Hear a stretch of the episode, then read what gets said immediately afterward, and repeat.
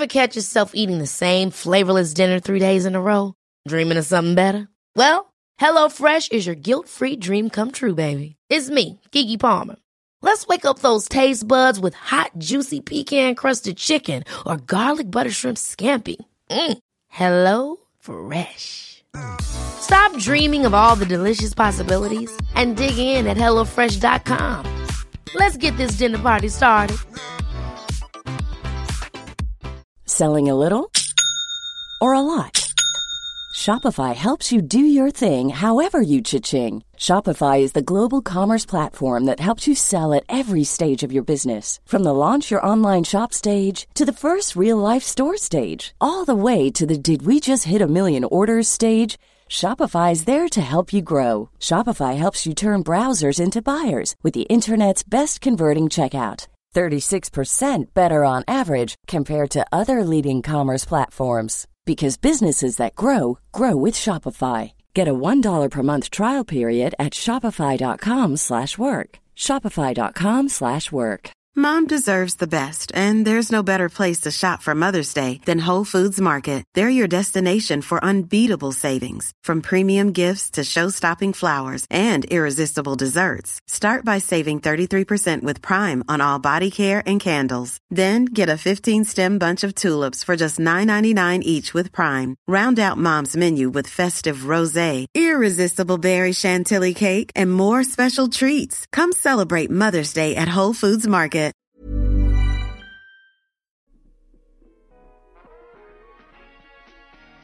Godemorgen Bessomme. Aujourd'hui, nous sommes à Merschwil. Le domaine Geschicht est en biodynamie depuis 1998. Leurs vins sont certifiés Déméter.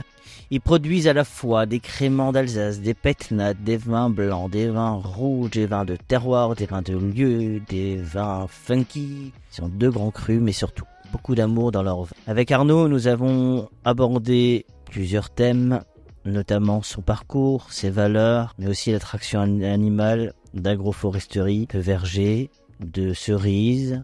Et nous avons surtout goûté des vins exceptionnels. Une question sur la créativité. Est-ce qu'il y a une relation entre le terroir et la cré- créativité? Oh là là, vache. C'est au bac de philo en 98 justement. Ouais. Euh, oh punaise. Euh, relation entre le terroir et la créativité. Tu l'avais noté ça Ouais. Bravo. Bah, euh, je- bravo. Il, faut- il, il me faudrait un petit temps euh, pour y réfléchir, mais on, on peut toujours trouver des liens, ouais. Ouais. On, a, on a combien de temps au bac? 4 heures? Et euh, effectivement, euh, en fonction de... En fait, euh, ça me revient par rapport au Vinek Schlossberg d'avant, entre le terroir et la créativité. Et il y a, avec les, les aléas climatiques qu'on connaît, le- le- le- les cépages qui sont installés en Alsace, des dégénérescences, en fait, si tu veux, des, choses qui marchent plus. Que ce soit des cépages, des manières de, de, de, faire les choses, de vinifier ou de cultiver euh, la vigne traditionnellement euh, avec les plants de palissage, un domaine de haut et tout ça, qui t'oblige à être créatif. Et du coup, à envisager euh, de euh, nouvelles types, de nouveaux types de vinification, genre euh, une macération d'un mois égrappée, puis élevée en amphore, tu vois, c'est quand même un truc que si je dis ça à mon grand-père, il va rien comprendre, quoi. Alors qu'il a fait du vin toute sa vie.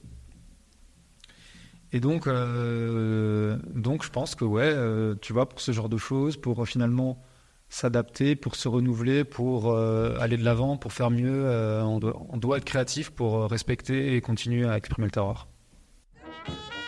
Bienvenue sur le podcast du raisin et des papilles, le podcast qui vous parle du vin et de l'art de vivre en Alsace. Le bon vin, celui que tu bois avec tes copains, celui qui te donne des émotions. Vous aurez aussi nos coups de gueule et nos coups de cœur.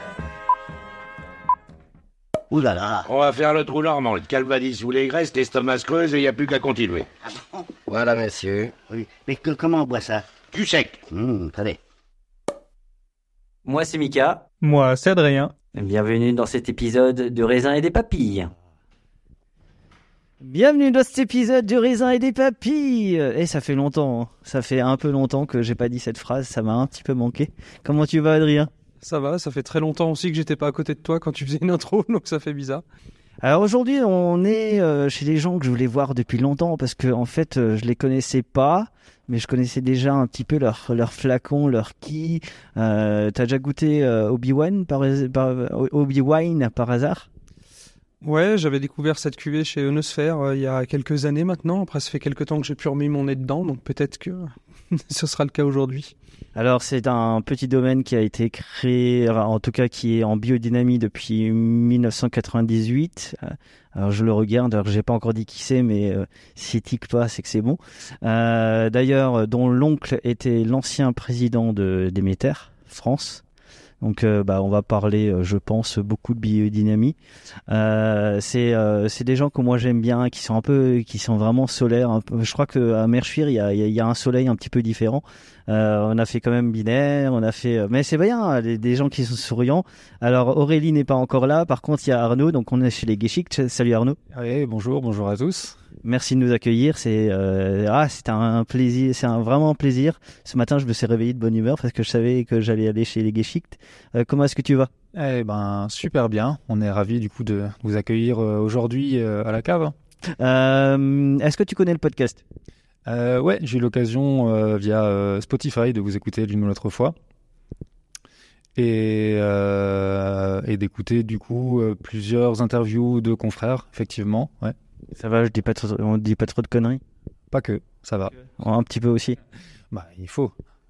Alors, écoute, moi, je- ce que je te propose pendant le temps qu'on est en- ensemble, c'est que tu me parles un petit peu bah, de l'histoire du domaine, euh, bah, en parler votre parcours à Aurélie et à toi, et puis voir un petit peu bah, goûter des vins, forcément, et puis pourquoi pas parler de biodynamie, etc. Est-ce que ça te va comme programme? Euh, bah allez, on y va. C'est parti. Bah, du coup, tu nous disais que c'était ta grand-mère et son frère jumeau qui avaient créé le domaine, c'est ça? Alors euh, non, pas vraiment. En fait, le domaine euh, en l'état, euh, si tu veux, d'un point de vue euh, de l'infrastructure et euh, du parcellaire, date des années 70, de l'installation de mon grand-père, en fait, dans ses locaux, euh, qui a racheté le, le- domaine familial, en fait, de sa femme, du coup, de ma grand-mère, euh, qui, comme je te le disais avant, était meillère.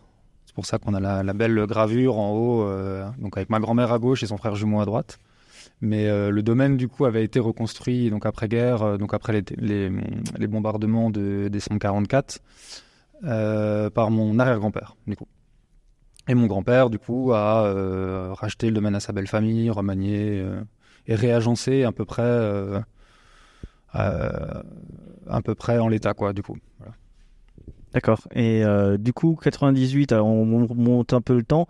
Euh, il est passé en le domaine est passé donc c'est le c'est l'oncle qui a commencé euh, à mettre les les graines de la biodynamie. Ouais, tout à fait. Donc, euh, euh, avant 98, il y a euh, début des années 80, donc la- l'installation de mon père pour remplacer mon grand-père qui euh, officiellement partait à la retraite et, euh, et effectivement rejoint par euh, mon oncle dans les années 90 pour passer en bio, en biodynamie dans les années 98.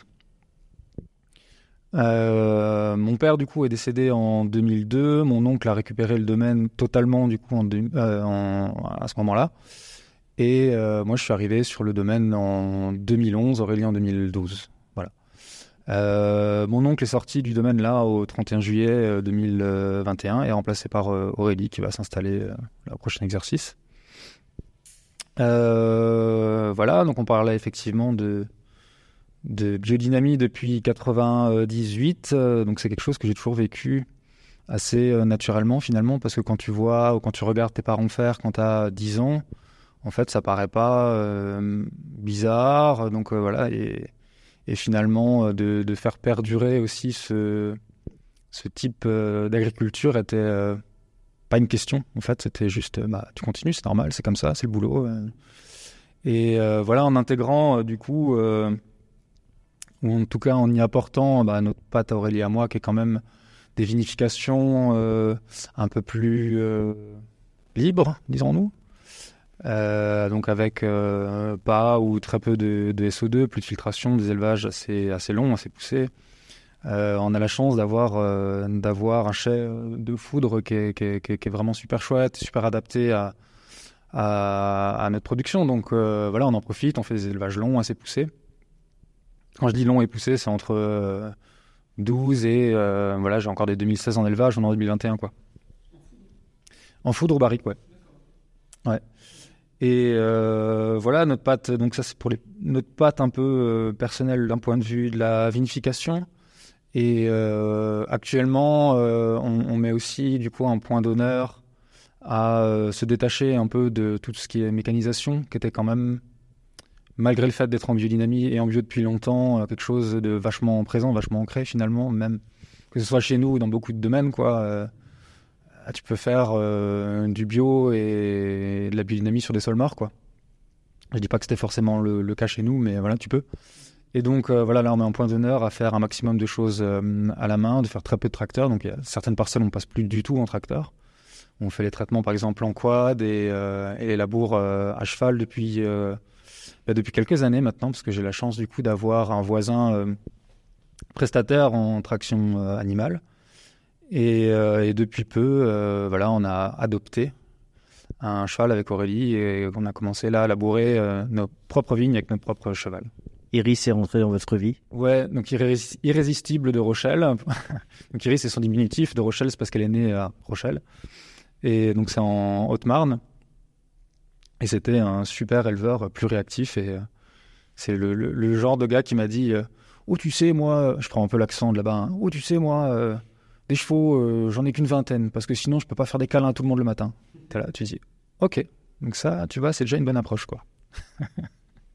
c'est peut-être la meilleure, non? Faire des T'aimes bien faire des câlins à chevaux? Quand j'étais plus jeune, j'adorais les chevaux. Et puis, depuis, ça m'est un peu passé. Mais ouais effectivement, il y a un rapport avec, euh, avec l'énergie animale qui est, qui est assez important, euh, peut-être encore plus dans les domaines qui sont en biodynamie. Je sais pas ce que tu en penses. Euh, le rapport avec l'animal, ouais, ouais, ouais, encore plus en biodynamie. ouais, en fait, on utilise des préparats pour ramener une espèce de d'information d'animal au champ, mais ramener un vrai animal, c'est peut-être encore mieux, quoi. Donc effectivement, c'est vachement cohérent et c'est vraiment la, suite logique pour moi d'une culture en biodynamie. Après, il y a plein de. Je suppose qu'il y a plein de domaines en biodynamie qui pratiquent l'attraction animale. Hein. Enfin, euh, faut voilà, mais faut pas, faut pas faire de mauvais raccourcis, quoi. Mais euh, ouais, ouais, moi l'attraction animale, c'est un truc qui m'a, qui m'a assez rapidement euh, causé quand j'ai vu, en tout cas, enfin en fait quand j'y ai eu accès, quand j'ai vu du coup mon voisin, qu'on ira voir après s'il est là. labourer avec ses chevaux, d'entendre le bruit d'un soc qui retourne la terre. Enfin, euh, moi, le, quand je retournais la Terre, c'était avec un casque anti-bruit, euh, France Inter, tu vois, et euh, on va tout droit, quoi, tu vois. Et de voir ça, de dire OK, et puis de, de, enfin, de, prendre finalement de la terre dans les mains, quoi.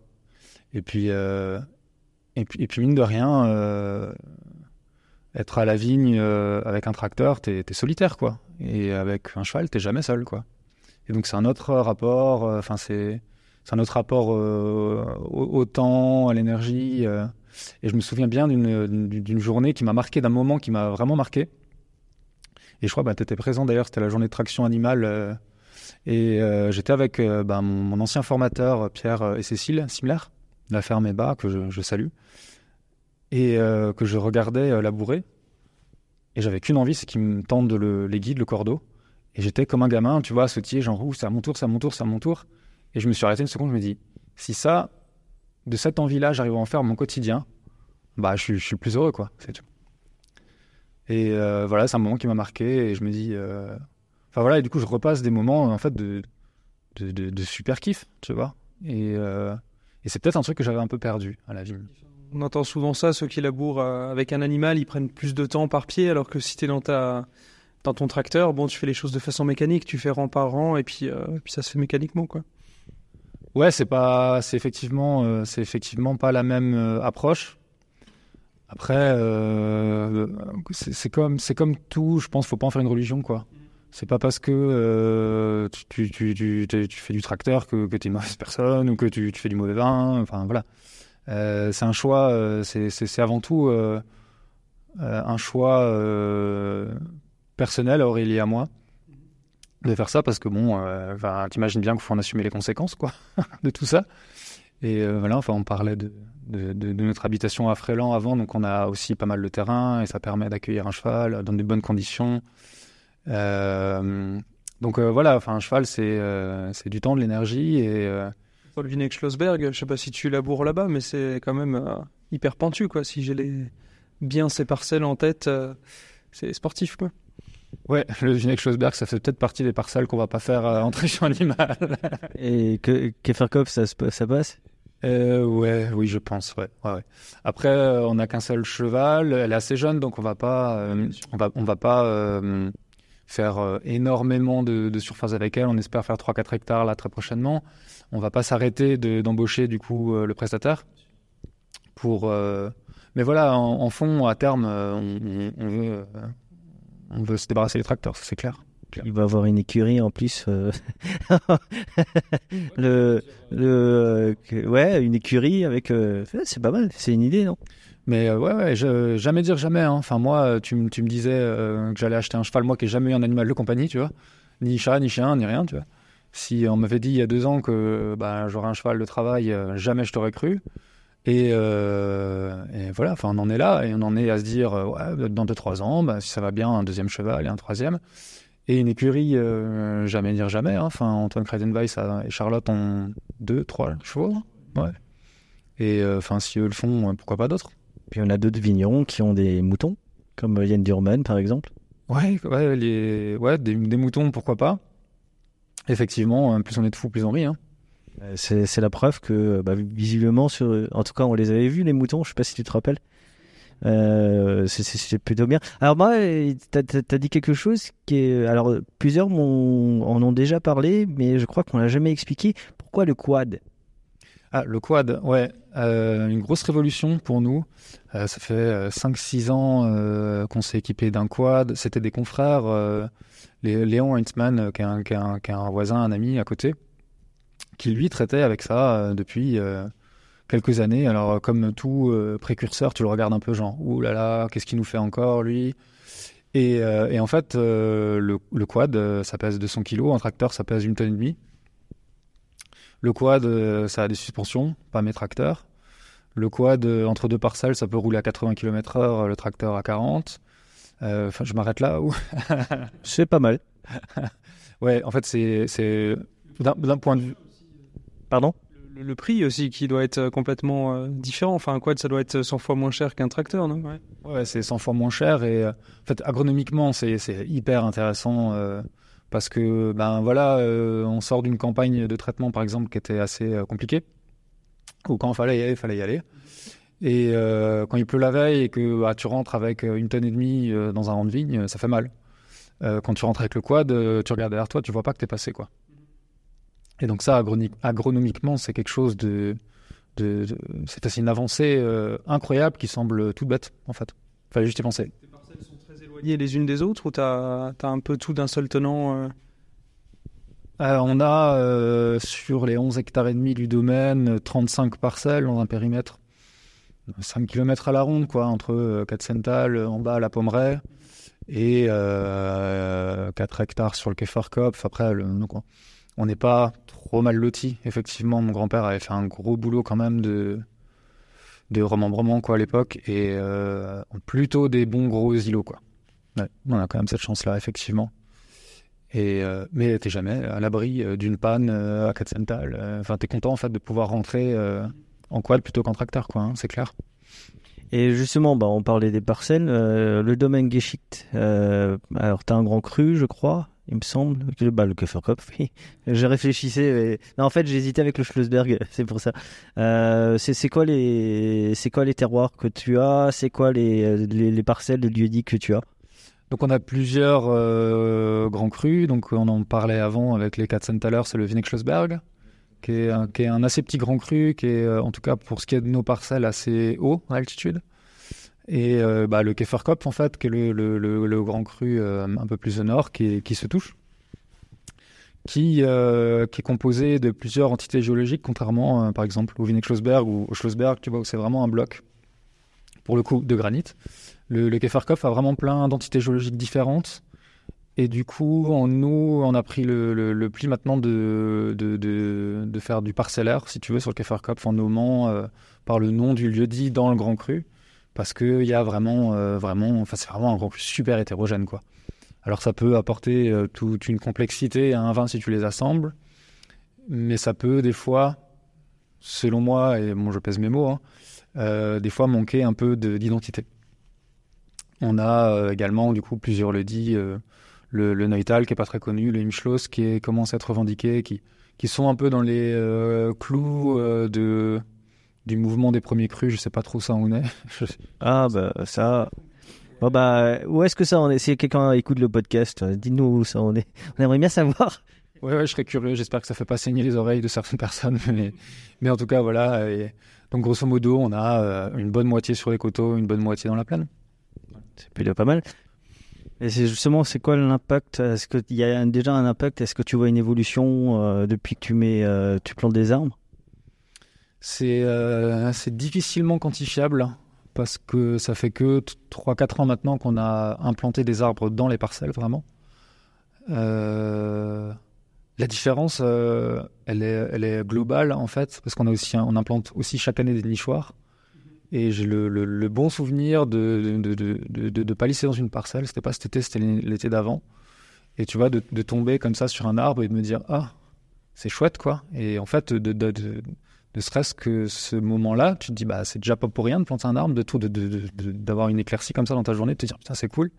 Et je me souviens très bien de me faire engueuler en même temps par une mésange parce que, à mon avis, j'étais sur son territoire, donc j'ai, j'ai vite fini, tu vois, de m'arranger de, de, palissage, et puis je suis passé à la suivante. Et, euh, et je vois pas d'impact technique sur mes vignes, mais pour vivre des moments comme ça, je pense que ça vaut le coup, ouais. C'est plus sur la biodiversité, en fait. Ah, après, Ouais, pour le coup, là, euh, oui, pour cet exemple précis. Mais euh, à terme, je pense que, je pense que la démarche est globale et que le bienfait est global.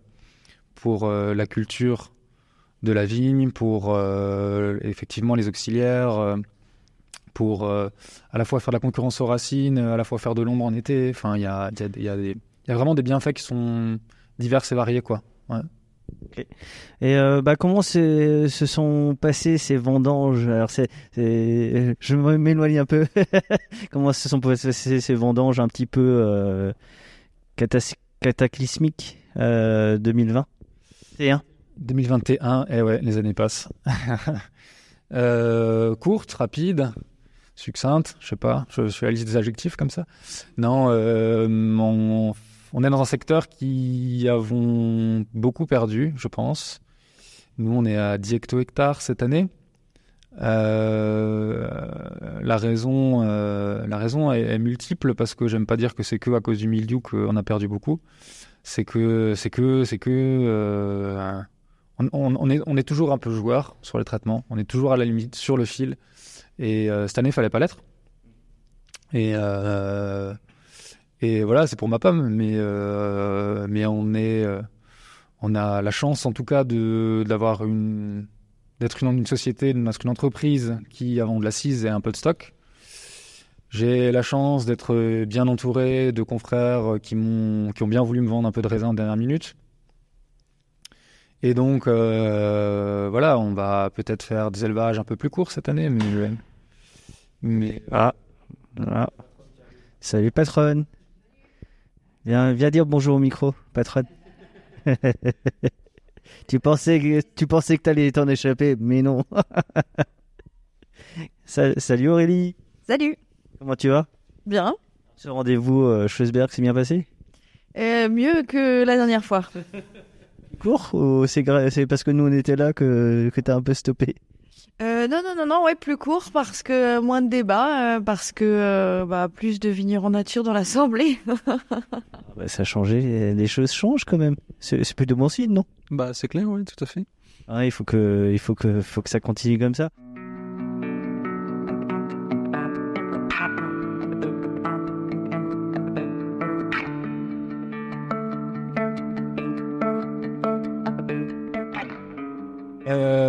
La cave, ouais. Donc ici, on est en compagnie de euh, Vieux Foudre. Euh, donc les trois plus récents là sont euh, les trois plus grands qui, sont des petites piscines olympiques hein, mine de rien donc 5400 pour le plus grand là 5200 4200 litres on a une capacité à peu près ici de 1000 hectos et oui donc les trois plus gros datent de l'installation de mon grand-père des années 70 et bah, les plus vieux doivent pas loin doivent avoir une centaine d'années peut-être maintenant Et voilà, la transition vers le millésime de 2021 est bien trouvée, c'est qu'ils sont tous vides, à part celui tout au fond à gauche où on a réussi à, y mettre le, la, cuvée Phoenix, qui est un pinot gris macéré. On a du coup 1000 hectos de capacité ici, comme je vous le disais, et à peu près 1000 hectos de capacité d'une cave plus moderne en inox qu'on utilise principalement pour les fermentations, les mises en bouteille. Donc 1000 euh, plus 1000, ça fait 2000. Sur 11 hectares et demi, il y a quand même un couac. Et euh, c'est ce que produisait mon grand-père euh, il y a 50 ans. Et ce qu'on produit plus du tout maintenant. Donc on produit à peu près 500-600 hectos. Donc voilà, c'est pour ça qu'on peut faire en fait des élevages assez poussés, assez longs, mettre le vin en bouteille au moment où on trouve, où on juge qu'il est prêt. Et que la seule contrainte finalement pour le vin d'être mis en bouteille, c'est une contrainte économique, quoi. Mais euh, voilà, c'est un grand, grand, grand luxe qu'on apprécie au quotidien euh, d'avoir euh, de la place, en fait. Et, tout ça au centre-ville d'un village, quoi. Et j'ai bon nombre de confrères qui mettent en bouteille le plus tard possible en août parce qu'il faut faire de la place pour le nouveau millésime. Moi, je peux en accueillir plusieurs, des millésimes. Donc, alors, dès 2021, je peux en accueillir 10. Mais dès 2020, on peut en accueillir 2-3, ouais. C'était pas mal. Ça t'inspire? Oui, bah carrément. Et les élevages longs, du coup, qu'est-ce que ça va apporter au vin euh, d'avoir des élevages comme ça Tu avais encore du 2016, donc le fait qu'il ait 5 ans d'élevage, euh, qu'est-ce que ça va lui apporter à ton vin? Euh, alors, de manière générale, comme on filtre pas les vins, on, on les, on les élève assez longtemps pour que ça sédimente, pour que ça se met en place. On fait beaucoup d'assemblage aussi, donc pour que le, le, vin vraiment euh, soit un tout unique, si tu veux, et qu'il n'y ait pas de dissociation selon euh, les cépages et les trucs. Donc ça fait vraiment des vins, euh, des vins qu'on trouve, qu'on juge nous plus stables, plus en, en place. Si c'est pas un gros mot, ça, c'est compréhensible, je pense. Euh, pour ce qui est euh, du 2016, ben euh, voilà, Aurélie et moi, on est assez fans de ce qui se fait chez nos voisins du Jura. Et voilà, c'est un Gewürztraminer oxydatif, quoi. Donc, qui, pour le clin d'œil, on va mettre en bouteille au bout de 6 ans et 3 mois, un truc comme ça, je crois, 6 ans et 7 mois. Je... Ou non, tu n'auras pas le droit. Tu, veux le mettre en bouteille façon vin jaune ou tu ne pourras pas et tu le mettras en 75 Je pense le mettre en 75 parce que je pense que bon techniquement enfin légalement j'aurais pas le droit de le mais euh, non non euh, en fait je pense le mettre en bouteille 75 euh, alsacienne parce que on, est, on en parlait avant pour les pétnats c'est une méthode de vinification qui peut être finalement pleinement au service du terroir. Et ne pas finalement respecter l'identité de ce vin ce serait ce serait, ce serait pas juste pour moi en fait. Donc euh, je tiens non à revendiquer euh, le fait que ce soit du Gewürztraminer, du Grand Cru. Euh. Avec des sols différents de ce qu'on peut trouver dans le Jura du coup. Enfin il y aura vraiment une différence entre un vin jaune et ton Gewürztraminer. On verra, on sentira la différence de terroir quoi. Ouais, je pense que le, la, différence de, de terroir ouais, va s'exprimer différemment, ne serait-ce que le terroir s'exprime je pense différemment euh, à travers un cépage d'un autre, tu vois. Euh, mais euh, aussi parce que effectivement cet assemblage de grands crus euh, fait un assemblage de deux parcelles, une sur des granites et une sur sur des marnes du Kuiper. Donc c'est deux, terrains assez différents qui qui mettent du temps à se compléter aussi maintenant. As le T20 au début ou à la fin de, de ces longs élevages du coup? Alors, quand je suis arrivé sur le domaine, on assemblait les vins sur euh, vin fini. Et euh, ça m'a toujours paru être un peu euh, de la cuisine. Et alors j'adore manger, mais cuisiner moins. Et, donc et donc on assemble, on assemble sur raisin. Hein. tout est pressé ensemble, coupé ensemble. Et, et à travers cette type de vinification, c'est ce type d'assemblage, on, a plus vite des vins qui sont qui forment un tout. T'as pas le Pinot Gris à gauche, le Gewürz à droite, le Riesling en bas, quoi. Et donc voilà, je, crois qu'on fait 90% euh, de nos productions, c'est des assemblages et on, on, procède comme ça, ouais. Sauf, sauf euh, année un peu particulière. Bah, cette, année, euh, c'était d'ailleurs une année particulière 2021 à ce niveau-là, parce qu'il y avait de grosses disparités de maturité même au sein du même terroir. Et donc là, voilà, on et puis et puis, surtout, je, pense surtout à la à la, à mouche Suzuki qui, qui commence à faire vriller notamment les pinots et qui n'ont pas pu attendre en fait que les Riesling et les qui eux sont plus tardifs, arrivent à maturité. Et donc on a dû rentrer une partie, et puis après fait assembler sur jus et ça finit de fermenter ensemble. Il faut, il faut. Euh, je pense que euh, c'est important de ne pas figer les choses et de continuer à réfléchir à ce qu'on fait. Quoi. Moi, les, les, vieilles recettes de vinification écrites dans un grimoire, euh, c'est pas, c'est pas notre truc. quoi. T'es pas très t'es, plus euh, Star Wars que Harry Potter alors c'est ça? Ouais peut-être. c'est fit à joke. euh, je parlais de, de la grange de l'oncle Charles. Le fait qu'il ait quitté l'AOC, comment est-ce que toi, en tant que vigneron, bah, tu as réagi? Enfin, ce que tu en penses, si tu veux en parler ou pas. Hein, après, je veux pas. Ouais, moi je, je, peux en parler assez librement. Euh, pour moi, c'est euh, un des plus grands échecs euh, du, du, 21e siècle du vignoble alsacien. malgré son jeune âge, malgré le fait qu'il soit installé en 2014, c'est toujours quelqu'un qui m'a vachement inspiré, Jérôme. Et c'est un mec qui a débarqué dans le paysage du vin alsacien en se disant je vais être vigneron, j'aime pas le tracteur, j'achète un cheval, je calcule mes coûts de prod, euh, faut que je vende des bouteilles à 50 balles. Et toi tu dis ok, bon, et, euh, je pense que moi, comme beaucoup d'autres, il nous a aidé bien malgré lui en fait à nous poser des questions. Et, euh, et tu vois, le voir devoir quitter l'AOC, parce que bon, c'est lui qui parle de son propre chef, hein, c'est sûr, mais mais se sentir, euh, se sentir euh, déprécié, se sentir euh, mis en parallèle de, de, de l'AOC, c'est, moi qui, qui, le fasse, c'est presque un échec personnel pour moi, tu vois. Et donc, et donc, est-ce que est-ce que c'est un mouvement qu'il faut suivre, qu'il faut encourager Je ne sais pas. Je suis profondément attristé également que tous les, les vignerons font du vin de France directement. Et euh, mais je leur en veux pas. Hein. Enfin, et puis d'ailleurs, je je les, salue, je les apprécie tous. Mais, euh, mais je suis profondément attristé que le, le, que le mot Alsace soit pas sexy, quoi.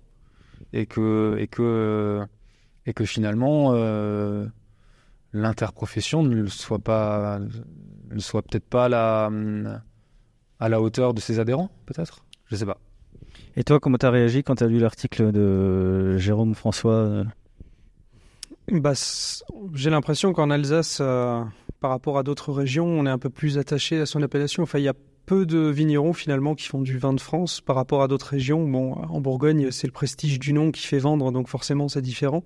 Mais l'Alsace, c'est pas forcément euh, le cru qui va qui va faire vendre. Hein. Et je pense que les consommateurs sont beaucoup moins attachés aux appellations. Et les appellations ont besoin de un petit peu d'évoluer. On voit bien.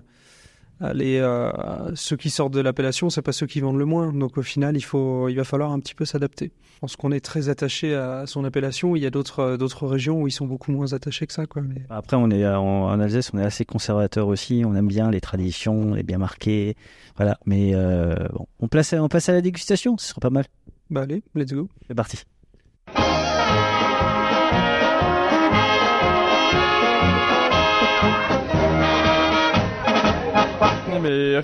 Time,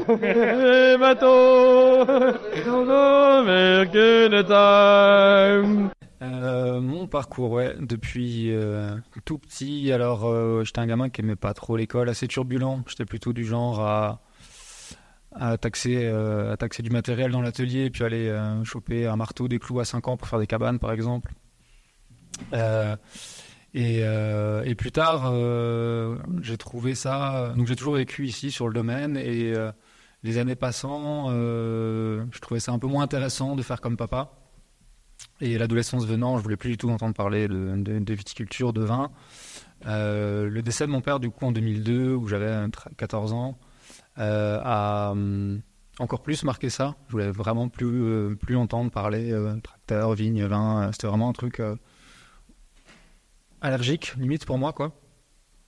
Et les années faisant, voyant que tout n'est pas rose sur le domaine, jeune adulte, je, je, me suis rendu compte que peut-être il y avait quand même quelque chose à faire sans, sans, sans même savoir vraiment vers quoi j'allais, je pense. Et euh, du coup, on a repris des études. J'ai dit on parce que euh, parce que c'est là où on s'est rencontré avec Aurélie.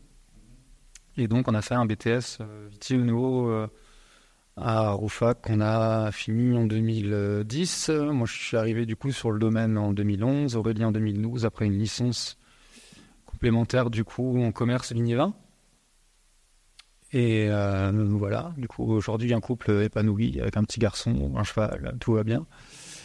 Et euh, voilà, moi personnellement, euh, je pense, euh, quelqu'un d'assez simple, amoureux de vin, de vigne, de la nature, comme, comme je te disais avant, passionné par, par l'histoire. Et maintenant, c'est vrai que cette nouvelle passion de l'attraction animale dont on parlait avant est, super prenante pour moi parce que je suis vraiment candide. C'est les prémices de, de, de, de, finalement presque une révolution que je suis en train de, euh, d'ingérer, j'essaie de tout, tout apprendre, tout savoir. Euh, je, tu vois, je, cet appétit, je lis des bouquins, je pose plein de questions, euh, limite des fois être chiant avec les, mes confrères professionnels plus expérimentés. Voilà. Je sais pas si j'ai répondu à ta question. Je pense que la biodynamie, en tout cas aujourd'hui avec notre clientèle, n'est pas un vrai argument. En mhm. fait, c'est pas parce que je fais de la biodynamie que, je vends du vin, mhm. mais c'est grâce à la biodynamie qu'on fait cette qualité de vin, ça c'est clair. Et nos clients, ça, le reconnaissent, euh, l'apprécient. Mhm. Mais euh, la biodynamie pour la biodynamie, je pense, c'est plus quelque chose de porteur. Ou pas quelque chose de porteur. Mhm. Tu vois. Ok. Bah, peut-être euh, réexpliquer, bon, on l'a déjà fait, mais c'est quoi, la, quoi la biodynamie? La biodynamie, vaste question. Euh, alors c'est euh, l'adaptation agricole, si tu veux, d'un mouvement de pensée initié par Rudolf Steiner, qui est un anthroposophe, philosophe de la fin du 19e siècle, qui a fait un célèbre cours aux agriculteurs. Et, euh, et donc la biodynamie est finalement l'adaptation agricole de ce mouvement de pensée. Et que nous, du coup, on pratique au quotidien. Euh, en tout cas, ce que nous, on pratique au quotidien, c'est qu'on utilise plusieurs préparations euh, à base, entre, entre autres, de, de, de, de, bouse de corne, donc la, la, bouse de vache qu'on enterre dans une corne pendant six mois. Pareil avec de la silice, donc c'est du quartz broyé. Euh, on porte une attention particulière, du coup, au coefficient des marées, au, on considère en fait vraiment euh, l'univers euh, comme un, tout, en fait, et on, prend en compte aussi bien les astres que les coefficients de marée, comme je disais, qui sont étroitement liés finalement. Et, voilà. Je m'arrête là parce que sinon on peut en parler des jours, hein, mais c'est peut-être. Ouais, ouais, mais je, je comprends qu'on puisse ne pas. Je comprends qu'on puisse ne pas comprendre en fait, mais c'est comme un peu euh, comme pour le, vin nature, tu vois. J'ai beaucoup de confrères, tu vois, qui sont qui ont, je sais pas, une certaine animosité envers euh, le, vin nature. Je fais mais c'est pas grave. Enfin et du coup j'essaye de moi qui ne bois pas de vin ah, pas conventionnel, c'est pas le mot, mais un peu sulfité, un peu cadré, où j'aime moins ça. Euh, je me montre, enfin j'essaye de me montrer plus respectueux envers eux que envers moi, tu vois. Et euh, ça, c'est vraiment, euh, vraiment important. Et on en parlait avant, je pense qu'il faut tout pour faire un monde. Euh, si mon voisin fait quelque chose, alors dans la mesure du respect du vivant et du raisonnable, tu vois, je respecte, c'est pas grave, on fait pas pareil. Il faut tout pour faire un monde, quoi. Mais un peu de tempérance, quoi, je pense et des tolérances. Qu'est-ce qui a fait que toi, tu as commencé à faire du vin nature Du coup, tu as goûté chez d'autres personnes Tu as, eu envie Ouais, ouais, bah, euh, au fur et à mesure des dégustations, des bars à vin, quand c'est venu euh, petit à petit. Et puis, euh, c'est vrai que nous, dans le, dans le village, on, bah, on connaît bien Christian Binaire. Et, et on s'est vite retrouvé avec d'autres vignerons en fait à en produire un peu à échanger. Je pense notamment à Catherine Ries, à Julien Bertus, qui sont des, très bons copains, à se dire ok, ah, tu fais comment, tu fais ci, tu fais ça, et puis en en, en faire de plus en plus en fait quoi, pour finalement euh, faire que ça. Parce que parce que avoir euh, alors encore une fois, je, respecte complètement complètement ça, mais euh, avec Aurélie, on n'a jamais su faire de compromis sur ce qu'on veut faire, sur ce qu'on aime. Et j'ai jamais euh, envisagé ou pu envisager euh, faire deux gammes de vin. Mais euh, encore une fois, je respecte complètement ceux qui le font et j'ai aucun problème avec ça. Mais, euh, mais c'est vrai que du coup, euh, en 2014, je crois qu'était une année vraiment charnière. Donc on avait fait déjà des volumes assez importants en 2012-2013, mais en 2014, j'ai pas mis un gramme de SE2 sur toute une cave et, et, pas, et pas sorti le filtre. Quoi. Donc c'était quand même assez, assez drastique. On s'est pris des retours clients un peu. Mais j'ai toujours mis un point d'honneur à essayer de les accueillir, de, le- de leur expliquer quand même, et surtout à bien les conseiller. Faisons ce qu'on a mis en Alsace. Skill. Bah. Ah, c'est le, c'est le, c'est le bon vin pour commencer là. Pour la, la dégustation, c'est, euh, t'as de la tension, t'as du fruit, t'as de l'énergie, de la vivacité, ça salive bien. Surtout, euh, moi j'ai une petite salivation sur le, sur le côté. Il y a, À fond, ouais. T'as le côté agrume, t'as un petit peu d'amertume qui vient derrière, un toucher de bouche qui est quand même bien présent. Ouais. T'as un petit peu de tanin du coup. Ouais. Mais c'est, euh, ça reste super frais et, et salivant, appétant aussi. C'est bon, Ouais. ça approche de midi, euh, 13h. C'est Ouais. peut-être ça qui, c'est, c'est hyper salivant, c'est clair. Moi je trouve ça, euh, c'est, euh, il y a du fruit, il y a, il y a un peu de tanin, une grappe entière. Non, non, non, non. Raté. Ah, pas que. Je vous laisse deviner ou je vous en. Ouais, bah, j'ai envie de dire euh, Pinot Gris, mais euh, j'ai envie de dire une petite macération de Pinot Gris. Mais Ouais, il y a peut-être ouais. d'autres choses. Bien, Non, à, ça, bien côté, ouais. Bien à côté. Moi, je pensais à, Ah oui, d'accord. Moi, je pensais plutôt à un assemblage. Ouais. Un assemblage avec un peu de pinot noir, bon, d'où le, côté tanin, ou pinot gris, oui, parce que bon, on a goûté pas, mal- j'ai goûté pas mal de pinot gris en, de pinot gris en macération, donc c'est pour ça que grappe non, Non, ni l'un ni l'autre, ouais. Euh, je retiens ce que tu as dit. En tout cas, il y a un vrai côté salivant. Et ça, c'est euh, c'est euh, assez touchant pour moi en fait que tu trouves ça parce que c'est vraiment l'empreinte de ce terroir-là, qui est donc une partie du Käferkopf Mhm. sur des marnes du Kuiper. Du coup, il y, a- il y a vraiment cette, c'est vraiment des vins qui font tout le temps saliver avec une- vraiment des très grandes longueurs bouche. Mais sauf que là, ouais, c'est du Gewürz Maiglasrise. Du coup, donc c'est le nouveau. Ah, c'est euh, celui-là. Mais il a évolué alors. alors, c'est le nouveau Beetlejuice, Ah, donc avec euh, les cerises euh, 2021 Ok. et du Gewürz 2020. Ah ouais. Voilà. Mais euh, honnêtement, euh, je, je, je trouvais qu'il déjà la, la couleur, euh, elle était un peu plus rosée, me semble-t-il. Ouais, il y a moins de cerises à geler. Euh, Mais ouais, là je je le trouve euh, bah, différent en fait. Enfin, des souvenirs que j'ai euh, du premier, j'ai pas l'impression qu'on est sur le. les années suivent, mais ne se ressemblent C'est pas. ça qui est génial. Ouais. Alors, euh, Euh, moi, ce, qui me, ce que je trouve génial, c'est c'est l'empreinte du terroir. Euh, on parlait avant de, de cépages qui finalement expriment de manière différente euh, un terroir, ou un terroir qui s'exprime de manière différente à travers un cépage. Et enfin là, de rajouter des cerises dedans, et euh, alors effectivement du même terroir, hein, et de se dire, ok, là le terroir, je le reconnais quand même, c'est c'est grand. Enfin, il y a un truc, quoi. Je sais pas. C'est c'est touchant, ça. Et tu vois, je te dois remettre un peu bas parce que pour moi, euh, bah, quand je l'ai goûté, c'était vraiment un vin d'été.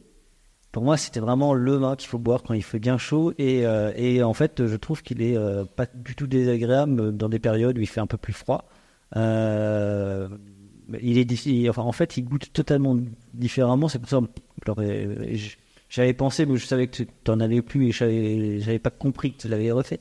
Euh, non, moi, je trouve que c'est ouais, une belle salivation. C'est, c'est, bah, enfin, moi, je, je- de toute façon, bah, c'est bien. Si tu prends un jus de cerise pur, tu auras cette différence de terroir aussi, du coup ou Tu as fait des essais là-dessus euh? Non, j'ai ça très honnêtement euh, jamais essayé. Mhm. mais euh, ce serait euh, super intéressant. Et euh, quand tous mes cerisiers, euh, donc là on en a pensé une quarantaine du coup sur le menu, produiront, hein, je pourrais faire des piscines olympiques de ce vin-là. et puis on pourra s'amuser à faire des, des comparatifs et tout ça. Mhm. Et Bah, vu qu'on partait sur une macération, oui, c'est même plutôt un vin d'hiver habituellement qu'un vin d'été. Mais euh, ouais, il y a quand même le côté acidulé qui vient contrebalancer les tanins qui sont présents, donc c'est hyper intéressant. Quoi. Je, euh, donc le, le était macéré. Donc Ouais. euh, il y a une vraie structure tannique. Et euh, d'expérience, parce que ça fait la deuxième année qu'on le fait, euh, je trouve bien, je trouve ça super bien euh, complété en fait par le côté très noyau en fait de la cerise. Donc euh, les cerises sont simplement euh, équeutées, écrasées, mis en macération. Et on vient rajouter euh, une barrique de, de Gewürztraminer de la même parcelle de l'année d'avant. Parce que vous aurez, Oui. vous apprend pas que les cerises et les raisins ça mûrit pas au même moment. Et, euh, et du coup, ils m'ont fait macérer tous ces les, les peaux des cerises et les noyaux. Et je trouve que, que les deux euh, les deux tanins, parce que finalement ces deux tanins différents se marient super bien. On a combien d'alcool du coup là-dessus sur... Bah, je dirais 12, un truc comme ça. Alors la, la, la cerise euh, pure, euh, donc alors c'est la cerise euh, cœur de pigeon, donc c'est vraiment des cerises à croquer. hein. Mhm. Et à, euh, à 7 de potentiel, un truc comme ça. Et puis le Gewürz doit être à 14. ouais. Et là, on a euh, 20% de cerises. Donc là, malheureusement, les cerisiers ont gelé. Contrairement à 2020, enfin la récolte de cerises 2020, il faut mettre des nuances du coup sur les millésimes, euh, où euh, du coup la, la récolte de cerises était super généreuse, où on avait fait un 50-50. Ok. En tout cas, très bon moment pour recommencer. C'est clair. Je sais pas ce que tu en penses. des- Ah, si, ah, regarde, il y a les moustaches qui pétillent. Bah, c'est l'autre côté un peu. euh, donc, on- ça fait, ouais, comme je vous disais avant, quelques années qu'on plante des arbres. Mhm. Et on plante aussi euh, donc des variétés champêtres, donc euh, pas fruitières. Et ça me fait toujours un peu mal. Enfin, c'est mon côté paysan, quoi. Si déjà euh, je plante des fruits, enfin des, des arbres, il faut. hein, tu vois, tu vois ce côté paysan là. Et euh, et enfin, j'assume, hein, ça va, c'est cool. Et euh, au début, on plantait euh, complètement de manière aléatoire dans la parcelle. Et maintenant, alors c'était du- que du feeling, hein, mais je j'implante des variétés de fruitiers dans des terroirs précis. Ok. Du coup, on a des une cuvette de, de granit onoïtal où on, on met des coins, on met les cerises sur les purberges, sur les marnes. Mhm.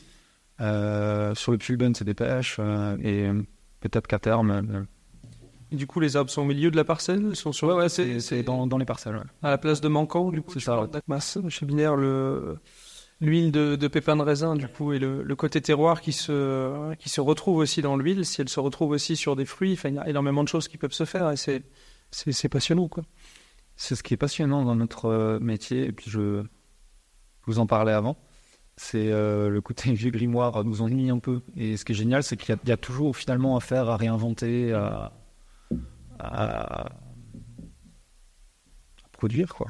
C'est pour ça que les cidres et les poirées aussi, on en entend de plus en plus parler. Le, ce que fait le, le, le Quetchalor, là, du domaine Aquilé, j'aime beaucoup Mhm. la démarche aussi, et c'est vrai qu'il y a plein, plein de choses euh, qui sont possibles, quoi. D'ailleurs, c'est une inspiration un petit peu. Enfin, ils t'ont inspiré dans cette idée-là de mettre du fruit avec. euh, parce que je crois que c'est les pauvres. En tout cas, de mémoire, c'est les premiers qui ont fait ça.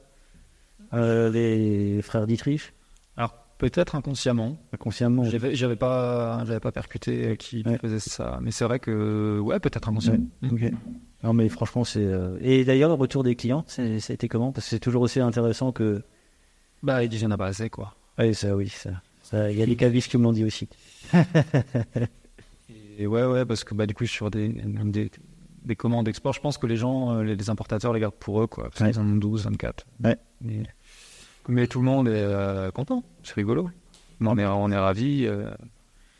Je trouve, que c'est bon aussi. Passe au deuxième, hein Parce que là, tu disais que tu, ta gamme était grosso modo divisée en deux entre des vins euh, rigolos qu'on a envie d'ouvrir à toute occasion et puis d'autres vins un peu plus sérieux. C'est à peu près ça ce que tu nous as dit dans la, dans la cave? Ouais, ouais, pour simplifier, disons ouais, là, ça me paraît. Donc là, un peu plus sérieux, du coup, de ton point de vue. Euh, trouve ça assez sérieux, Ouais. quand même, déjà. Euh, quand, quand je parlais de cuvée rigolo, je pensais au Phoenix, au B1, qui représente, euh, alors, pas 50%, mais plutôt euh, 15% de la gamme. Euh, et euh, que ça nous tient à cœur de faire ce genre de cuvée, et comme, euh, comme je vous disais avant, de- d'avoir euh, des cuvées plus populaires, mais, euh, mais des cuvées euh, de terroir, euh, option cerise, euh, ouais, on peut en rigoler, mais c'est des cuvées que je fais sérieusement, tu vois. Ouais. Euh, tout comme celle d'ailleurs, le, le Vinek Losberg que je viens vous servir. Euh, je me permets de faire la transition ou je te laisse faire? Et euh, ça me fait libre. Donc, euh, Vinek Schlossberg, c'est le deuxième grand cru qui est présent sur le domaine. On a une cinquantaine d'arts. Et euh, c'est un vin qui m'a très très longtemps posé problème. Je ne savais pas quoi en faire, comment le vinifier, comment le valoriser. euh, parce que forcément, quand tu as un Riesling euh, classique, un Riesling vieille vigne, un Riesling euh, Grand Cru Cup, un Riesling Vinet Klosberg, voilà, enfin, tu, ça posait beaucoup de questions. Notamment parce que euh, il voulait euh, jamais finir ses sucres euh, de lui-même, disons.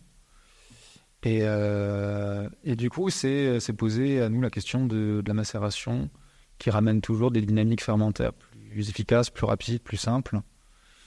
Et euh, donc on a pris cette voie-là et par chance ça a bien marché et c'est bon quoi. Mais euh, c'était un, un parcours euh, moral, faire ça un peu, un, peu- un peu, un peu space, quoi, un peu particulier. Et, c'est, puis c'est d'ailleurs une parcelle un peu, un peu particulière parce que c'est la seule parcelle qui est pas sur la commune, la commune des voisins. On parlait de guerre de clocher avant, euh, voilà. Enfin, quand je vais là-bas, je suis pas chez moi un peu, bah, tu vois. Et, euh, et puis c'est une parcelle euh, donc, qui est sur des, euh, des granites à demi-cas, donc euh, tout en haut. Donc quand vous êtes à Katzenthal, vous regardez le château, c'est des parcelles toutes derrière en lisière de forêt. Donc c'est des parcelles plein sud, très abruptes, avec très peu de sol. Mhm. T'en plantes un piquet là-bas, c'est la croix la bagna. Et, et donc c'est, ça fait des raisins qui, par en fait finalement la nature de leur terroir, sont un peu bizarres parce qu'il n'y a pas de sol, parce que euh, ça- il y a du stress hydrique chaque année. Et donc euh, ils sont comme ils sont, mais du coup ça fait des vins euh, qui patinent vite, qui ont du mal à fermenter, et tout ça. Et euh, la, la macération était une réponse un peu finalement à, à ça et à, au potentiel technique œnologique pour finir des sucres, pour faire des vins. euh, Le silence religieux. Entre, euh, encore une fois, alors, belle une belle salivation, parce que t'en penses toi. Ça peut être bien salivé, mais On est un peu comme le précédent, c'est-à-dire que les tanins sont présents, Ouais. mais ils sont soyeux, là, ils sont pas durs. Euh, et, euh, et toujours euh, cette finale fraîche, très salivante, qui est, qui est un peu plus large peut-être que le précédent. une, énergie qui, qui, qui dégage de vins. Les, les deux qu'on a goûté, même, même ceux que j'ai déjà goûté euh, avant, mais euh, moi c'est ça qui me, en fait c'est ça qui me frappe, cette énergie. Euh, Après, est-ce que c'est dû au terroir aussi? J'en sais rien. Mais euh, ouais, encore une fois, on trouve cette vivacité là. Tu, tu fais une macération de combien de temps là, du coup sur... Donc là, c'est complètement égrappé. Ok. C'est élevé, euh, euh, c'est macéré euh, un mois, du coup, avec un, un montage tous les 2-3 jours. Mhm. Et c'est euh, élevé en grès. Ok. Donc c'est des vins, euh, donc on parlait d'élevage avant, Euh, c'est des vins qui, en tout cas avec notre cahier des charges, euh, supportent assez peu finalement les élevages très ouverts, très foudre, très barriques. Mhm. Et donc, on essaie de, de rester dans un milieu un peu plus euh, réducteur, en fait. De le protéger plutôt, lui, de l'oxydation, de faire très, très attention à la mise en bouteille parce que, on en parlait avant, euh, de par la nature du, du- de son terroir, c'est des raisins qui sont fragiles et qu'il faut euh, peponner, un peu couviner, tu vois, faire vraiment apporter une attention particulière, en fait, à ces raisins. Et t'es passé d'une année sur l'autre à du pressurage direct à une macération de d'un mois comme ça? T'as pas eu de de, d'envie de transition. Un petit pet de transition. Le, c'était ça. Ouais, qui, est- super chouette. euh, Et euh, mais mais, mais euh, tu prends un pressurage direct, le pétnat est celui-là. C'est la, alors la tannicité en plus, mais t'as pas, t'as vraiment la même euh, la même salinité quoi. C'est ça qui est c'est ça qui est dingue quoi. Et euh, et ça paraît un peu un peu bizarre, mais j'aime bien connecter des fois un peu le le vin au ressenti du lieu, tu vois, à l'esprit du lieu un peu. Et le Schlossberg est un terroir qui est froid, direct, démonstratif, tu vois. C'est presque un peu hautain, tu vois. Quand tu es tout en haut comme ça, tu surplombes toute la plaine d'Alsace, tu vois. t'es- Tu passes un peu comme ça, et moi, c'est vrai, il me fait penser un peu à ça, tu vois. Genre, il est là, ouais, tu- et là, tu vois, la, la bouteille euh, est à peine, à peine ouverte, c'est très, euh, très aromatique, très démonstratif, tu vois. Donc, je suis là, je pose mes galons. Et euh, Bah, déjà la couleur qui est très belle, enfin, le côté un peu orange, un peu caramélisé, euh, je, trouve ça, je trouve ça magnifique. Parce que forcément nos auditeurs ne le voient pas. Donc, euh, on m'a on m'a reproché qu'on décrivait pas assez des vins. au niveau de la couleur. Ouais. Donc euh, on va on va s'y plier un petit peu. Et c'est vrai que ouais, le côté un- bien orange, euh, moi me plaît beaucoup. Bon après de toute façon moi j'ai quasiment noté, euh, je crois que je, je dirais maintenant 30-40% des vins que je bois c'est des vins oranges. En tout cas en macération oui sûr. Euh, je sais pas toi. Bon, un peu moins. C'est comme, euh, en fait, c'est comme sur les pétillants naturels. On en parlait tout à l'heure. C'est qu'il faut que, il faut qu'il y ait quand même un terroir et qu'il y ait quelque chose qui Mm. soit derrière. On a trop vite fait de faire un muscat en, en pet nat euh, où, bon, c'est très floral, c'est très sympa à, à boire, mais il n'y a pas forcément quelque chose derrière. Les macérations, il y a un peu souvent aussi ce problème-là que ça peut lisser cer- certaines fois les vins, mais là, il y a de la salivation, de la salinité, donc il y a quand même un terroir, un terroir derrière. Donc Mm. euh, c'est très bien. Et c'est vrai que c'est. euh, je trouve que. C'est assez magnifique. Moi, ça me plaît. Bah, c'est gentil. Ou les vins oxydatifs. On a aussi ce problème-là sur certains vins oxydatifs où ça peut les, li- les lisser un petit peu. Non, mais celui-là, il y a vraiment une émotion qui, qui, se- qui se dégage et euh, qui le rend à la fois euh, très accueillant. Euh, ouais. Non, moi, j'aime, beau- j'aime beaucoup. Là, il m'a touché, celui-là. Et je sais pas si je vous l'ai dit, mais c'est du Riesling. En fait, je pense même pas poser la question. tu l'as, sous-entendu. Ouais. Mais c'est ça qui est beau, c'est parce qu'on parle que du cru là. C'est ça qui est important en fait. Et euh, enfin, allez donner ça euh, à la personne euh, que vous croisez dans la rue, une personne lambda, vous dites-lui que c'est un Riesling, il va, il va mettre ça à l'égout quoi. Mm. Dites que c'est un Schlossberg, en grand cru, il va se dire, ah, je vais goûter. Ça, je crois que c'est un complexe qu'on se fait, euh, nous, Alsaciens, un peu. C'est nous, ces trucs. Parce que c'est ce que je, je me plais à dire parce que j'habite à Merschur, je m'appelle Geschicht et que le grand cru c'est Keferkopf, tu vois. Et, mais. Euh, beau Scrabble. ouais, tu vois. Mais euh, euh, j'ai plein, plein de clients euh, français, étrangers qui, qui sont absolument pas choqués par ça. Non, après, Tu vas au Japon, ils savent tous prononcer Vinek Schlossberg, hein. Mm. sans problème. Et. Et ouais, ouais, non, euh, n'ayons pas peur euh, de d'être, euh, de notre histoire germanophone, tu vois. Mm. Euh, moi, je le revendique pleinement. Enfin, euh, on a, on a tous les trois des Gales, quoi. Ouais. Euh, Ah oui, pourquoi, oui, pourquoi, on, pourquoi on mettrait les- du français à la place de notre allemand sur les bouteilles, quoi. Enfin, faut l'assumer. je pense, ouais. Du coup, toi, tu mets jamais de soufre, tu ne filtres jamais, tu ne mets jamais rien dans tes, dans tes vins. Alors, euh, moi, je m'interdis rien. Ok.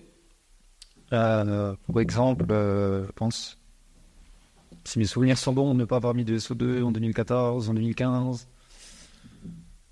Peut-être un vin en 2016, il me semble, pas en 2017. En 2018, j'en ai suscité 4. Ok.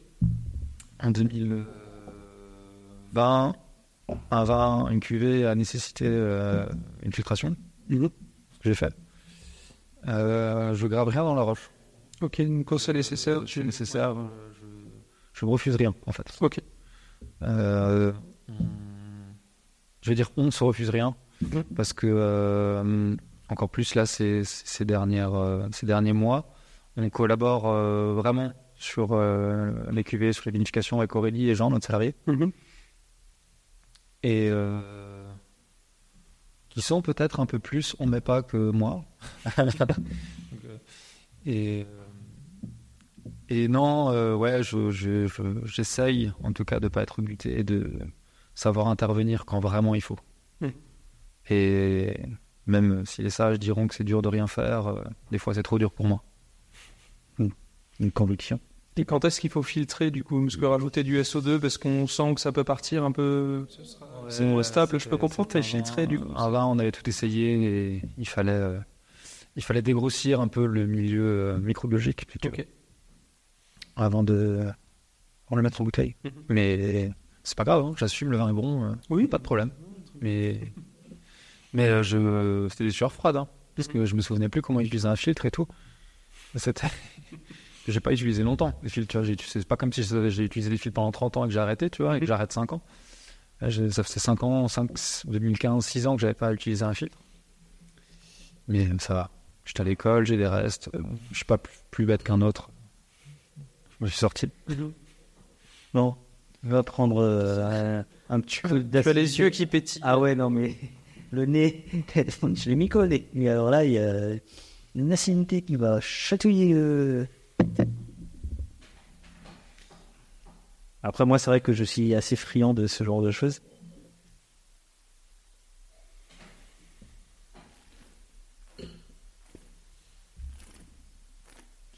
C'est assez intéressant de les bouter euh, dans cet ordre et euh, à la suite. hein. Qu'on parlait du côté, euh, du côté vraiment, euh, tu sais, petit cocon, euh, du Schlossberg, euh, c'est des raisins où il faut être vraiment très attentionné. Et le, le Keferkopf, du coup, donc tu voulais un millésime un peu ancien, donc c'est en 2016. Alors, je n'ai pas sorti le 96, mais 2016, c'est déjà pas mal. Je devrais pas, t'inquiète pas. ça va C'est- déjà très bien. À l'inverse, ça fait euh, donc c'est des vignes euh, qui proviennent de, de- de deux entités géologiques euh, différentes, cette cuvée-là en tout cas.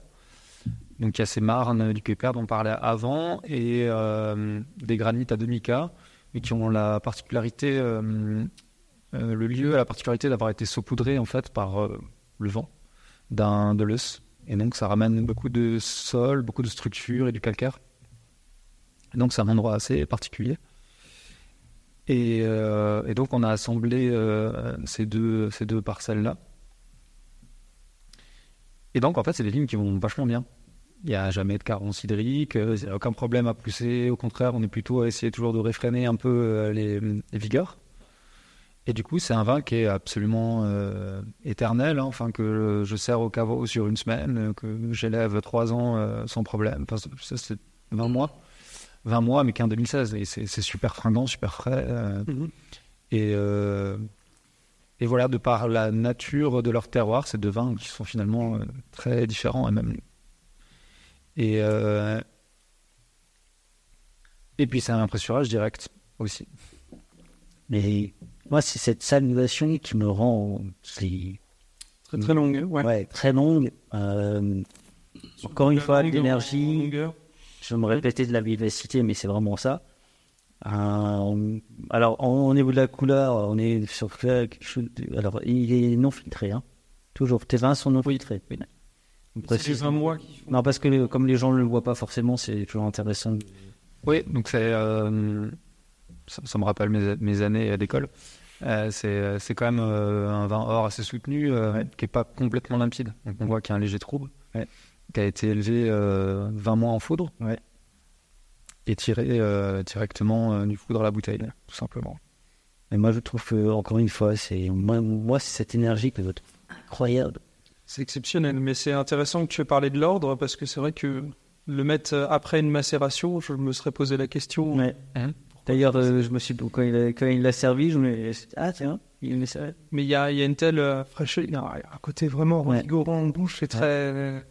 C'est c'est magnifique. Mm. Les, les notes d'évolution, euh, la, la salivation qui est très longue, euh, ouais, c'est- ça a du sens, quoi. Il se fait pas écraser par le précédent, quoi. Ça, ça a complètement du sens. Je trouve que ça va de. Bon, après, c'est vrai que le Kefferkopf, euh, on connaît, enfin, je crois que c'est le grand cru euh, que les Alsaciens Connu. se mettent le plus. Euh, et puis, euh, tout à l'heure, j'ai eu un message de Tian Binaire, forcément envie de le Kefferkopf, Mhm. donc euh, voilà, c'est euh, c'est plutôt bien. Mais euh, non, c'est- c'est les 2016. euh, il- alors, tu, tu ne la sortiras pas, mais j'ai pas envie non plus. Mais c'est vrai que du coup, la 96, elle, elle me laisse encore curieux, plus curieux que ça. J'ai dit 96 comme j'aurais dit autre chose, mais euh, je sais même pas si j'en ai. Et l'étiquette, du coup, euh, Ouais. qu'est-ce que c'est Qui l'a fait Qu'est-ce que ça représente Alors, euh, ouais, chez nous, il y a, a toute euh, une démarche évolutive des étiquettes, enfin, qui est en perpétuelle évolution. Euh, cette étiquette de Keferkopf euh, 2016, euh, donc c'est un nu euh, féminin, voilà, plus que suggéré, mais un peu, un peu dans un style Picasso. J'espère que des puristes, artistes puristes, n'écoutent pas. Euh, ça met euh, un peu, euh, on voulait, on voulait un peu rendre hommage au côté très avenant, presque charnel un peu du vin, tu vois. Et, finalement, et, presque un peu maternel, si tu veux. Le Keferkopf est un, un grand cru très, très réconfortant, en fait, très, presque, presque maternel justement, c'est ça.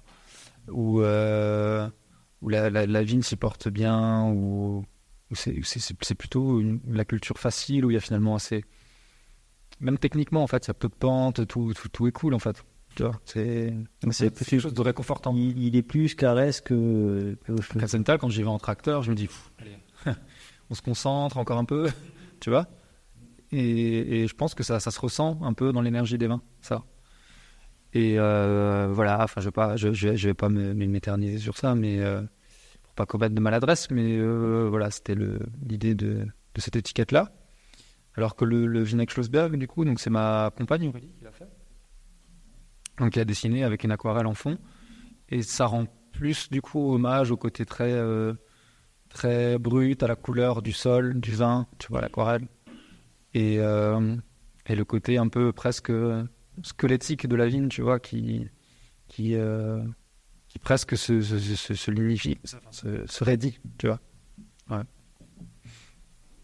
Et après, euh, effectivement, on a plein euh, d'autres étiquettes avec d'autres artistes avec qui on collabore. Enfin, c'est c'est c'est des, de- des longs débats, les étiquettes. Et on est encore en plein dedans. Enfin, on est toujours en plein dedans, j'ai l'impression. C'est vrai que tu as des styles très différents. Quand je vois là-bas derrière le cadavre exquis et, et l'Obi Wine qui sont très, euh, Ouais, alors le Cadavre Esquis, c'est une collaboration entre quatre artistes euh, strasbourgeois. Ok. Qui, euh, en fait, euh, le Cadavre Esquis, c'est une cuvée, c'est une cuvée de Solera. Et donc c'est l'assemblage de, en tout cas pour la cuvée qui est concernée par cette étiquette, de quatre millésimes, 15, 2015, 2016, 2017, 2018.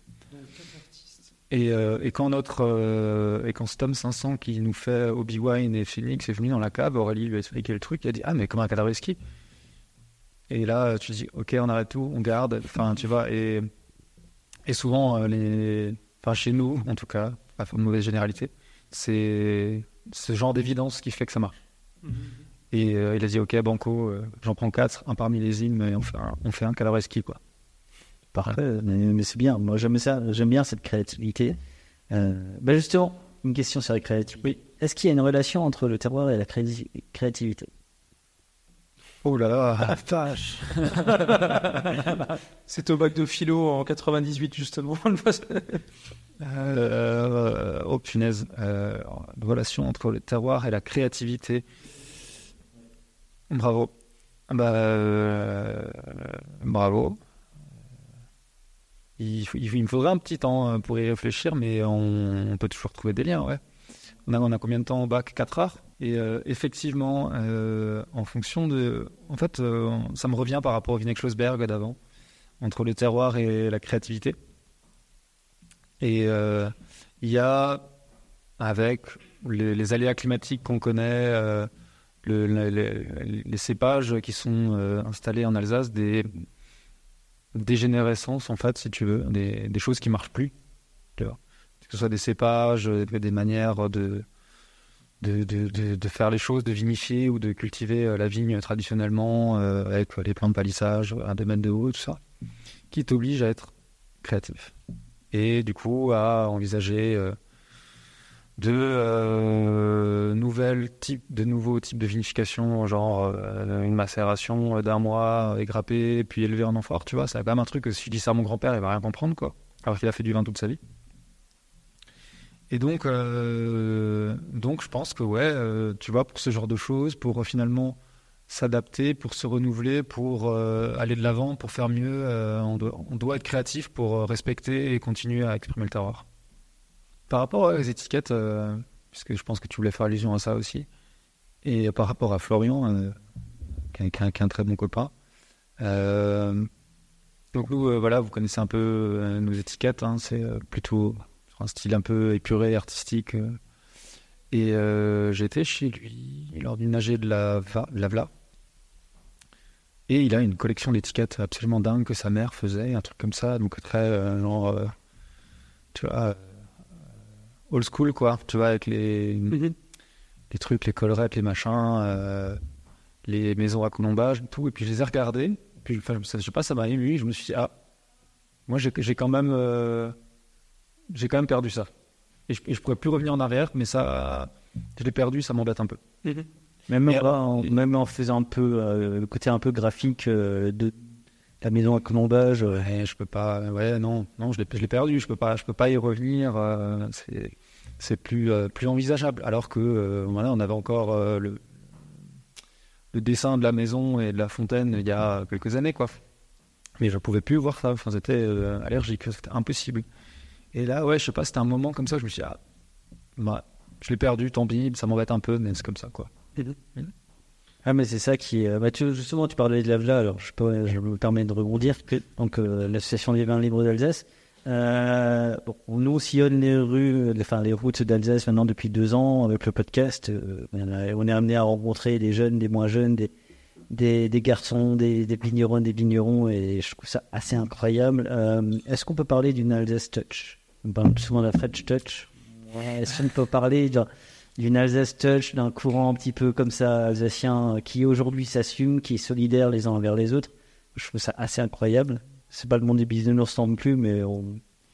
c'est plutôt pas mal. Donc est-ce qu'on peut parler d'une Touch Euh, en parlant de bisounours, euh, franchement, euh, je pense qu'au sein de l'Avla, c'est vraiment le monde des bisounours. Enfin, je je sais pas s'il y a une autre région où, enfin, qui arrive en tout cas à à se fédérer aussi bien, aussi naturellement et Pour faire un événement où il y a juste la promotion du vin sans vente, ou euh, non, ça n'existe pas. où c'est toi qui sers les vins des copains et Oui, tout ça, oui, ça, t'es d'ailleurs tous copains et tout ça. Euh, restons sur cette image-là de l'Alsace, mais tout le reste n'est pas forcément rose, quoi. Tu vois ce que je veux dire? Et euh, mais euh, l'Avla, ouais, c'est juste dingue et ah, ça fait vieux con, mais je j'étais pas trop présent au Summerfest en journée et j'étais hyper agréablement surpris de pas connaître tout le monde, quoi.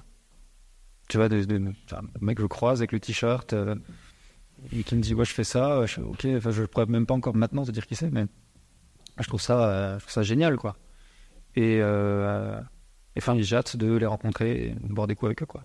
Donc on parle d'une Touch. Ouais, allez. Oui, oui, oui, oui, oui. On, on passe au moment sauvage, il faut cuisiner un peu. Vas-y. Bon, Tu l'as préparé, tu l'as. re- là, j'ai un peu remodelé, j'ai un peu, j'ai un peu changé les choses, mais euh, en fait, le moment sauvage, voilà. Je donne des questions et il faut que tu répondes rapidement. Ok. Si tu devais être un terroir, tu serais quoi? Que faire cop Ok. Si tu devais être euh, un cépage, Riesling. ok. Un vin av- avant l'amour. Un vin avant l'amour. Qu'est-ce que tu bois avant l'amour?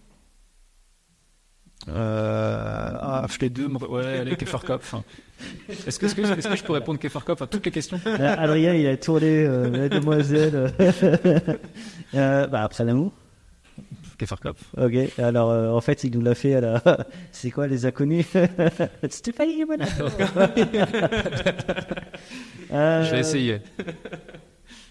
Kefarkov interdit cette fois-ci Ok. Non, euh, si, tu, si tu devais. Si tu... Aujourd'hui, tu es vigneron ici, domaine Geschicht, voilà.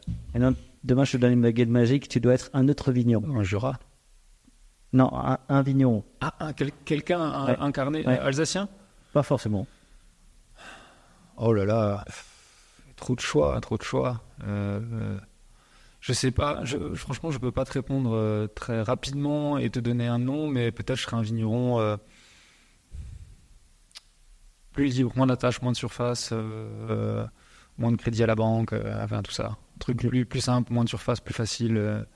peut-être aller m'acheter deux hectares au fin fond de l'Ardèche, tu vois, avec un cheval et ma femme et mon gosse. Et Ok. un, tr- un truc comme ça. Tu vas sur une île, une île déserte, t'as pas le choix, tu dois emmener une cuvée, tu emmènes quoi? Kefarkov. Dis, ça va. Ah, pardon. Euh... bah, Beetlejuice, c'est du Kefarkov. je, je, je me suis dit, il va sortir. Quel Oui. millésime du coup? Pour le Ouais. euh, 15. 15, c'est vraiment, vraiment euh, un vin que je comprends pas. Qui, est un- qui a un taux d'alcool incroyable, euh, qui, est, euh, qui, qui a tout pour être un vin chiant et qui est extraordinaire. Alors, je vais prendre la, la question que pose toujours Yann Yolo euh, du sourire du vin. Euh, quel est le pouvoir magique du vin? Crée du lien, c'est clair. Crée du lien Ouais. Quel est le pouvoir magique du vin Le pouvoir magique, ouais, bah c'est. Créer du lien, c'est une réponse qui est magnifique. Ouais. Je crois qu'on aime bien euh, cet, cet optimisme. Je me, je me, c'est le partage, ouais. c'est- je me souviens d'Imad à, à Brut. C'était un, c'est un jeune des réfracteurs qui a, qui savait pas quoi faire du week-end. Il a dit te, à Biarritz. Donc il s'est dit, bah, où est-ce que je veux voyager? Il est allé, il est arrivé à Brut. Il s'est dit, mais qu'est-ce que c'est que cet endroit où les gens, euh, enfin, où les, tous les, tout le monde est positif, tout le monde est accueillant, on te regarde pas de travers, euh, quel que soit d'où tu viens, la couleur de ta peau, etc. Et je trouve que c'est ça plutôt, c'est c'est génial, non? Souvent on se dit qu'on vit dans un monde parallèle. T'as aussi l'impression de vivre dans un monde parallèle. Mais moi, je fais partie des gens qui trouvent euh, le monde actuel profondément dégénérescent et j'ai besoin de ces mondes parallèles, ouais. Alors, parce que ça nous fait du bien, en fait. Mais ça nous déstabilise aussi parce que quelque part, j'ai envie d'être que dans ce monde parallèle-là. C'est Ouais. peut-être pour ça que je parle autant de vin, en fait. Je vais me faire une psychanalyse, je crois. il est temps. je vais voir un psy. Il est temps. Euh, Ouais, si t'es bien dans ton monde, dans ta tête, reste-y. hein. Et si tu devais être un vigneron alsacien, tu serais quoi? Tu serais qui? Qui? Oh là là, franchement, je sais pas, mais Eric Cam, ça me plairait bien quand même. Ce serait marrant, quoi. Ah oui, c'est assez drôle.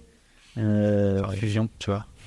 tu l'as goûté, sur Fusion? Ben non, j'ai pas eu, j'ai pas eu cet honneur. J'ai eu cette, euh, cet honneur-là et ouais, j'aime j'aime beaucoup le personnage.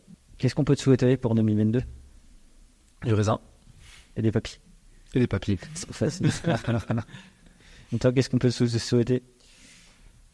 Ouais, des, des bonnes choses euh, professionnellement, que voilà, c'est surtout que ça aille bien et que, et que voilà, que je puisse partager au maximum ce que, ce que je propose à mes clients. Et puis, On va continuer de toute façon à enregistrer.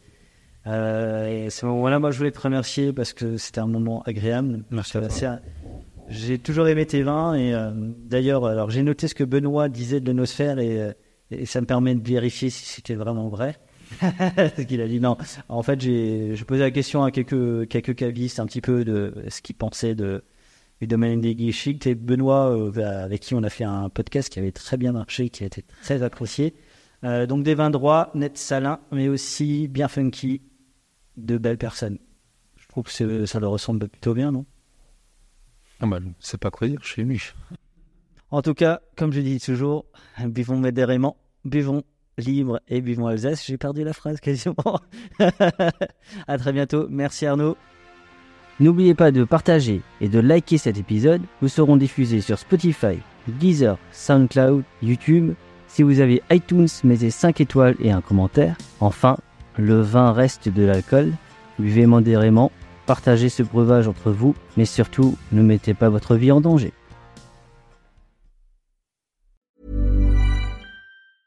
Selling a little or a lot?